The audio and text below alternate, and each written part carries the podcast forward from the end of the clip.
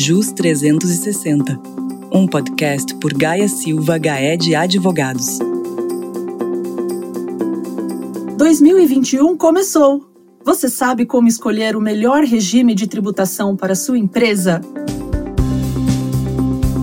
Bem-vindos à segunda temporada do JUS 360. Eu sou Juliana Quadrado, a sua anfitriã, e neste primeiro episódio de 2021 eu estou acompanhada de Alexandre Barsic, sócio e tributarista do escritório de Curitiba. Barsic, antes de mais nada, quero te desejar um feliz ano novo e agradecer por você estar aqui me acompanhando neste primeiro episódio do ano. Oi, Juliana, tudo bem? Obrigado, um feliz 2021 para você também. E é um prazer estar aqui contigo falando sobre esse tema no momento tão oportuno. Com certeza, Barcic, todo começo de ano vem aquele famoso momento de planejamento. As pessoas planejam de tudo: dietas, viagens, metas. E claro que as empresas não ficam de fora de todo esse planejamento. E um ponto de atenção para os empresários neste começo de ano é a escolha da forma de tributação que será exercida pela empresa e valerá para todo o ano calendário. E a gente sabe que vários tributos possuem mais de uma sistemática para sua apuração e a escolha inadequada pode resultar no aumento ou na redução da carga tributária. Aqui já para a gente começar esse tema. Você pode me dizer então qual é a opção mais importante que deve ser exercida pelos contribuintes no início do ano? Juliana, como você bem comentou, né, uma escolha indevida ela pode aumentar ou reduzir uma carga tributária. Então, neste início de ano, é importante que os contribuintes avaliem suas atividades, sobretudo sua lucratividade, para avaliar qual é a melhor forma de tributação do seu resultado. Atualmente, no país, nós temos quatro formas de tributação do resultado das empresas. A primeira delas é o Simples Nacional. Como o próprio nome diz, ele é um regime simplificado. Ele simplifica o recolhimento de vários tributos estaduais, municipais e federais em uma única guia e também representa uma simplificação nas obrigações acessórias dos contribuintes que optarem por este regime. Neste regime, o legislador estabeleceu alíquotas específicas para determinadas atividades que incidem sobre a receita bruta dessas empresas. Então, as empresas precisarão aplicar sobre as suas receitas brutas as alíquotas correspondentes às suas atividades. Este regime é aplicável para as empresas com receita bruta de até 4 milhões e 800 mil. Contudo, existem algumas restrições, por exemplo, empresas que possuem acionistas em outras empresas, a gente precisa avaliar qual é o percentual que esses acionistas detêm nas outras empresas, pois, a depender do percentual de participação que esse acionista detenha na outra empresa, este fato pode ser um impeditivo para que a empresa opte pelo Simples Nacional. O segundo regime que pode ser optado pelos contribuintes é o regime do lucro presumido, no qual o legislador estabeleceu determinados percentuais de presunção a depender da atividade exercida pelo contribuinte.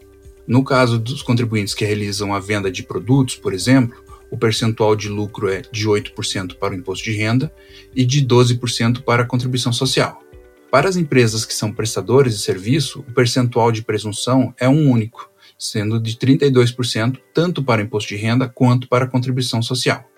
Este regime é aplicável para as empresas com receita bruta de até 78 milhões no ano calendário anterior, e existem algumas atividades que impedem a opção pelo lucro presumido.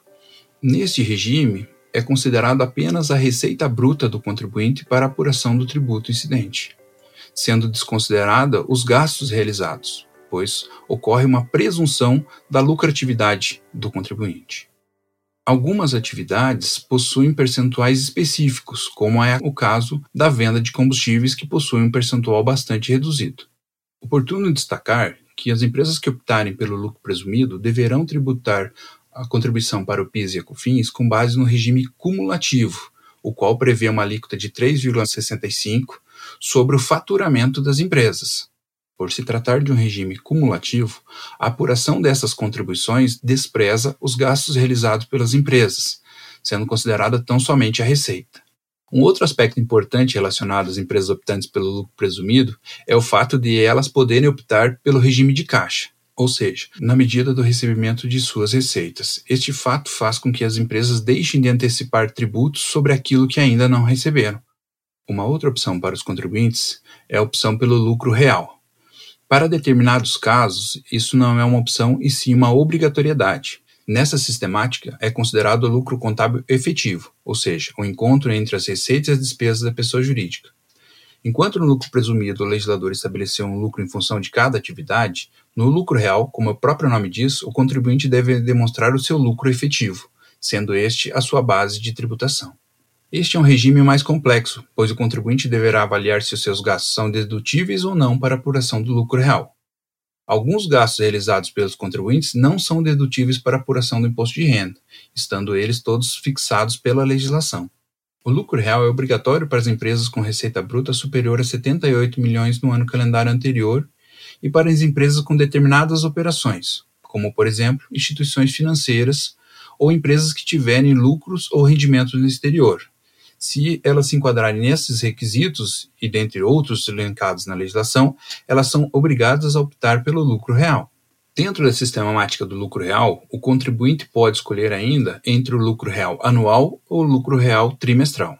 Qual a diferença entre os dois?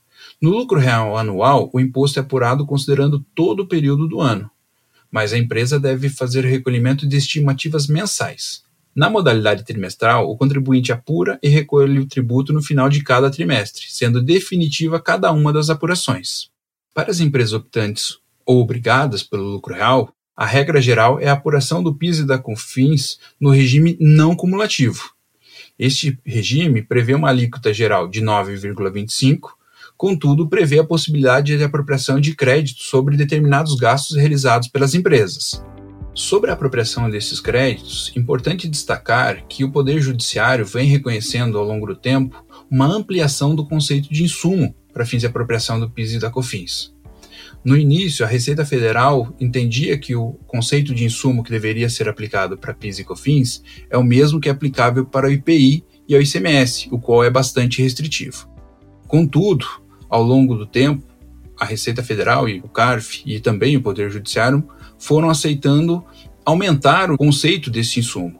Sobre esse tema, é importante destacar uma decisão do STJ que, ao analisar o conceito de insumo, estabeleceu como insumo todo gasto que for essencial ou relevante para as atividades da empresa, Sendo assim, é importante que as empresas avaliem se a apropriação de crédito de PIS e COFINS para aquelas que estão no lucro real se estão sendo realizados considerando essa decisão do STJ, pois a adequação desse conceito de insumo pode representar uma redução significativa na carga tributária dessas contribuições. Ju, a última forma de tributação que eu gostaria de comentar é do lucro arbitrado, que basicamente é uma forma agravada de aplicação do lucro presumido. Via de regra, ele é aplicável pelo fisco nos casos em que a contabilidade do contribuinte é considerada imprestável ou quando houve opção indevida pelo lucro real. Ah, entendi, Barcic. Então, vamos supor que eu tenho uma empresa e eu fiz aqui a minha lição de casa, já decidi pelo regime tributário que eu quero seguir para o ano de 2021. De que forma, então, eu formalizo essa minha escolha junto ao fisco? Ju, a formalização vai depender do regime que você optou. No caso do Simples Nacional, o requerimento deve ser realizado no site da Receita Federal até o final do mês de janeiro. Para os demais casos, a opção é realizada com o pagamento do primeiro DARF do imposto de renda do ano. Eu comentei que a opção pela forma de tributação do lucro impacta na forma de tributação do PIS e da COFINS mensal. Ocorre que o recolhimento do imposto de renda pode ocorrer após o encerramento do trimestre, né, como por exemplo no lucro real trimestral que eu mencionei há pouco. E conforme eu comentei também, a opção pela forma de tributação no lucro impacta na forma de tributação do PIS e da COFINS que é mensal. Assim, pode ser que a empresa tenha declarado para o fisco uma opção por um determinado regime, por meio da declaração da sua apuração de PIS e COFINS, e vir a escolher um outro regime no momento do recolhimento do imposto de renda.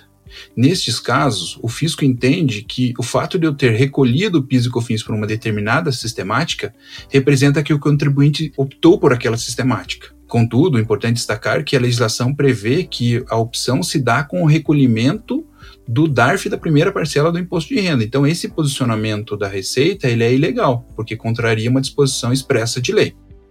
Barci, que a gente viu um ano de 2020 com muita instabilidade no mercado e não sabemos ainda ao certo o que esperar para 2021.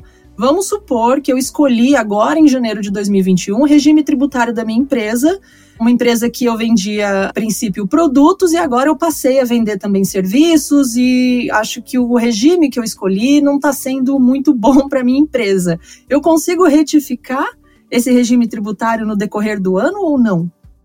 Ju, esse teu exemplo é bastante interessante, né? Porque essa início dessa tua atividade de prestação de serviço, ela tem, por exemplo, no lucro presumido, um percentual de presunção bastante elevado, ou seja, significa que a tua carga tributária vai ser bastante elevada e pode ser que uma opção pelo lucro real fosse mais recomendável para você. Mas infelizmente essa opção ela é irretratável. Então ela vale para todo o ano calendário. Por isso que é muito importante que os contribuintes avaliem suas atividades, avaliem a lucratividade dos seus negócios de forma a escolher a melhor opção que lhe cabe.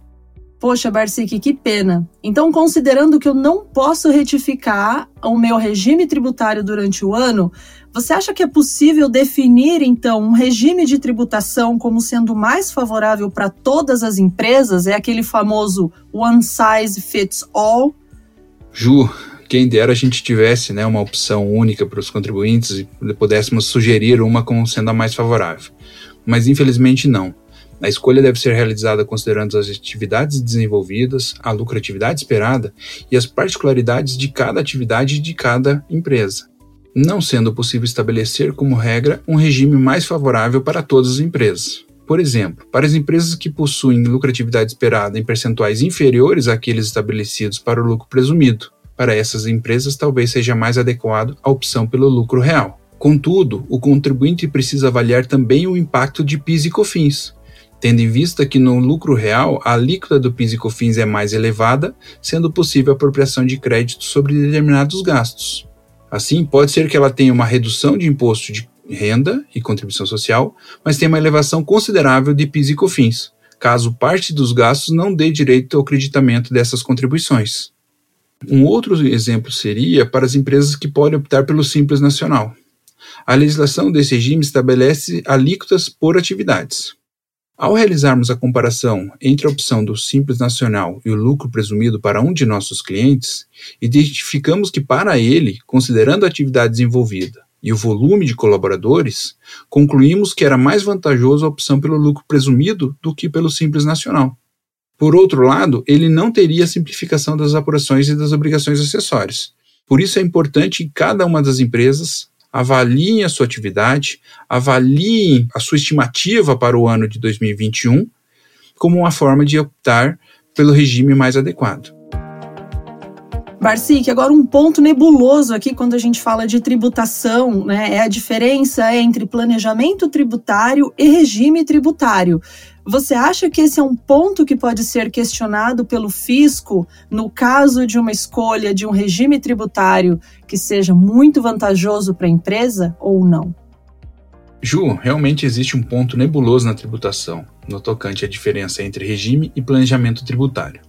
Sobretudo pelo fato de o termo planejamento tributário estar muitas vezes desgastado e vinculado a uma conduta lesiva ao fisco. Considerando que o contribuinte precisa prever o resultado de suas operações para o ano e escolher de forma prévia qual a forma mais vantajosa de recolher os seus tributos, não temos como não considerar isto como um planejamento tributário. Contudo, importante destacar que os planejamentos tributários que são questionados pelo fisco são aqueles considerados como abusivos, ou seja, aqueles em que o contribuinte realizou algum procedimento ou operação sem propósito negocial e com a finalidade única de reduzir o recolhimento de tributos. Assim, a mera escolha por uma das formas de tributação é um direito do contribuinte e não tem sido questionada pelas autoridades fiscais. Contudo, caso o contribuinte realize alguma operação, como por exemplo a cisão ou a segregação de atividades em mais de uma empresa para poder optar por algum regime de tributação específico, ele pode vir a ser questionado pelas autoridades fiscais como, por exemplo, o fracionamento das atividades entre várias empresas do mesmo grupo econômico, com o intuito de poder optar pelo Simples Nacional. Não estamos falando que as empresas não podem segregar as suas atividades como forma de otimizar a sua estrutura e aumentar a sua rentabilidade. Contudo, a economia tributária não pode ser a única finalidade. Barcic, você comentou que a legislação tributária estabelece limites para opção pelos regimes de tributação. O que acontece se a empresa ultrapassar esses limites? Vai depender do regime que a empresa adotou. No Simples Nacional, caso o contribuinte ultrapasse o limite, ele será excluído do Simples Nacional. Contudo, os efeitos da exclusão dependem do percentual desse excesso. Caso o contribuinte ultrapasse em até 20% o limite, a exclusão produzirá efeitos apenas a partir de janeiro do ano calendário seguinte. No caso a empresa ultrapasse em mais de 20%, a exclusão produzirá efeitos a partir do mês seguinte, devendo o contribuinte optar por um dos demais regimes de tributação. Caso a empresa seja optante pelo lucro presumido, ultrapassar o limite dos 78 milhões não traz qualquer impacto para o contribuinte. No entanto, impede que ele opte pelo lucro presumido para o ano seguinte. Oportuno destacar que o fato de o contribuinte conhecer o volume de receitas que oferirá durante o ano, e esse volume for muito superior a 78 milhões, não impede que ele opte pelo lucro presumido durante este ano. Legal, Barsic. Agora, você destacaria algum outro fato que possa impactar na opção da forma de tributação das receitas? Ju, tem sim. Tem um tema que eu julgo muito importante e que deve ser considerado pelos contribuintes na hora de efetuar a opção pela forma de tributação dos lucros, que é o reconhecimento de eventual crédito decorrente de ação judicial tributária. Por exemplo, muitos contribuintes estão obtendo decisões favoráveis para a exclusão de CMS da base de cálculo do PIS e da COFINS, o que faz com que a empresa reconheça valores significativos em sua contabilidade e que apure os respectivos tributos sobre esses créditos. Ocorre que o crédito obtido na esfera judicial pode ser utilizado para compensação de tributos federais. No entanto, existe uma vedação de compensação de estimativas mensais de imposto de renda e contribuição social das empresas que tributam os resultados com base no lucro real anual, conforme eu mencionei há pouco.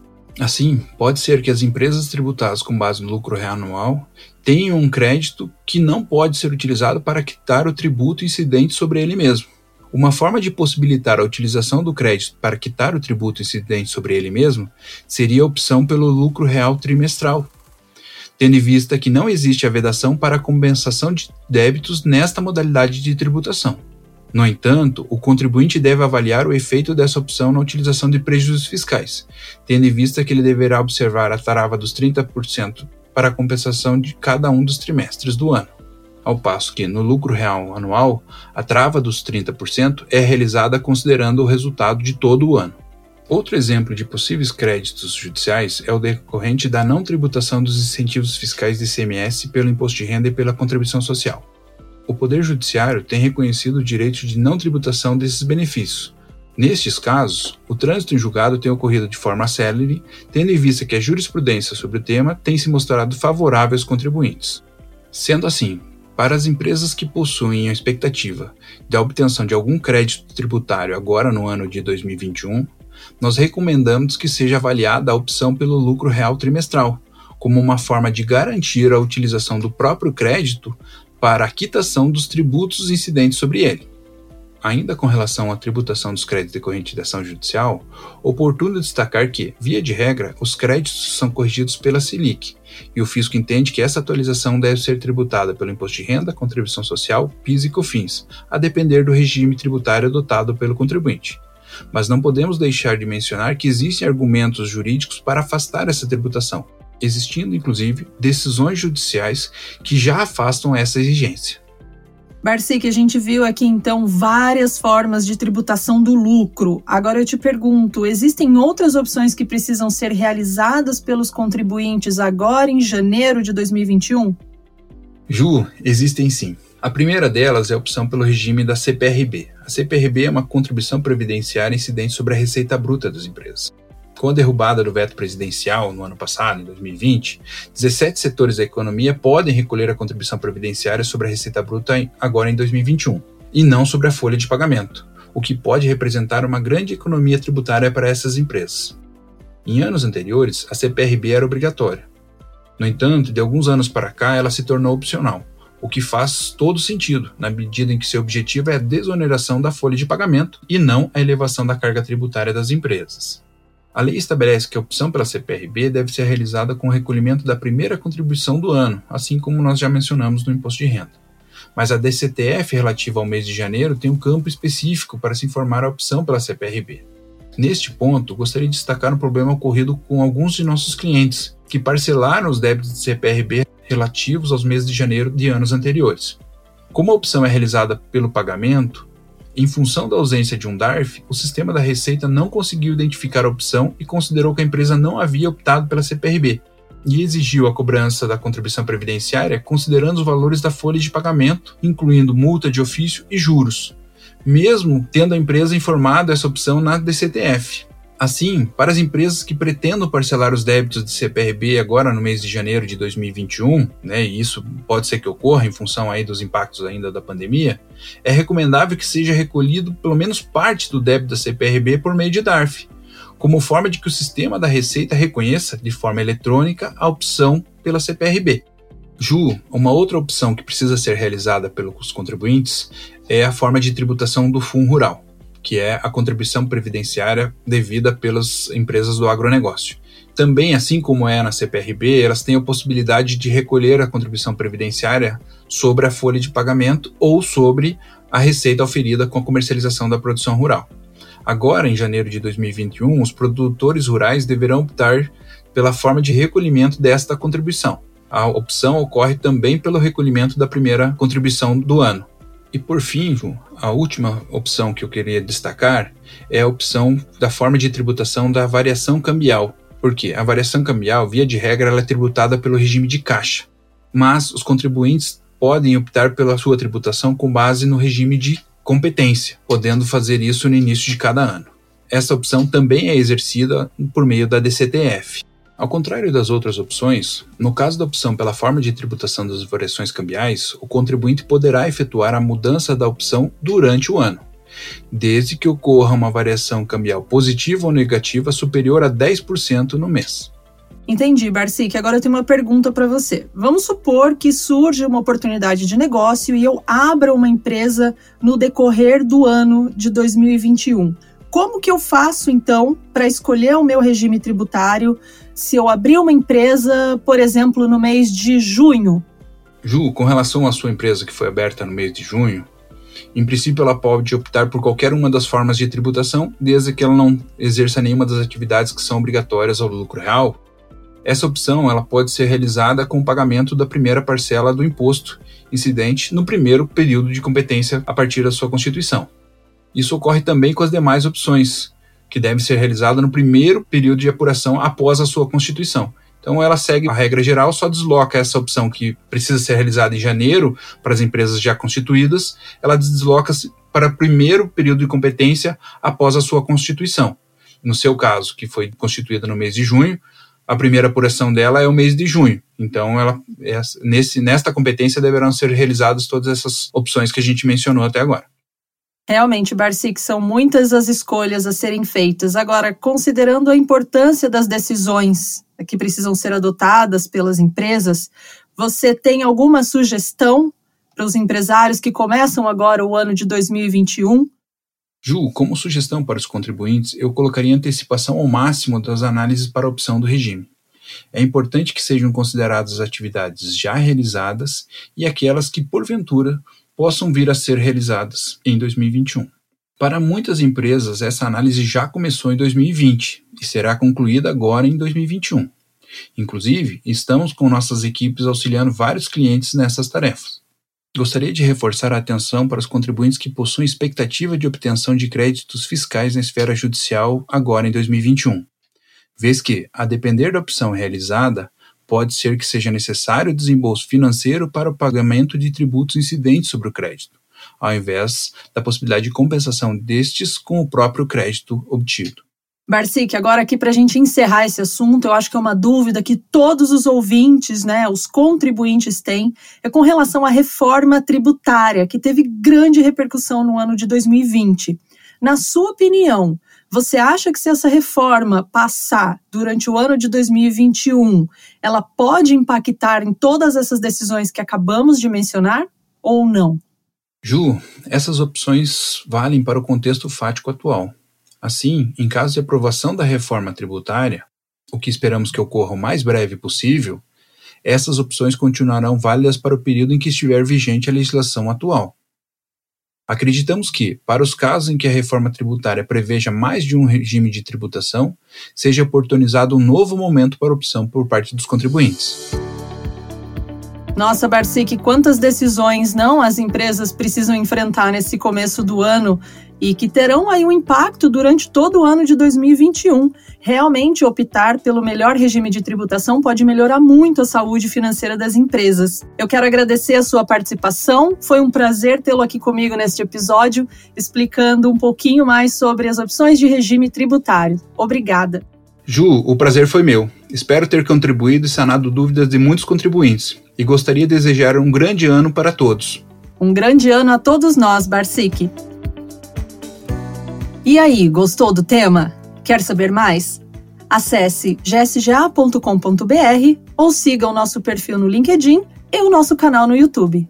Um abraço e até o próximo episódio do JUS 360.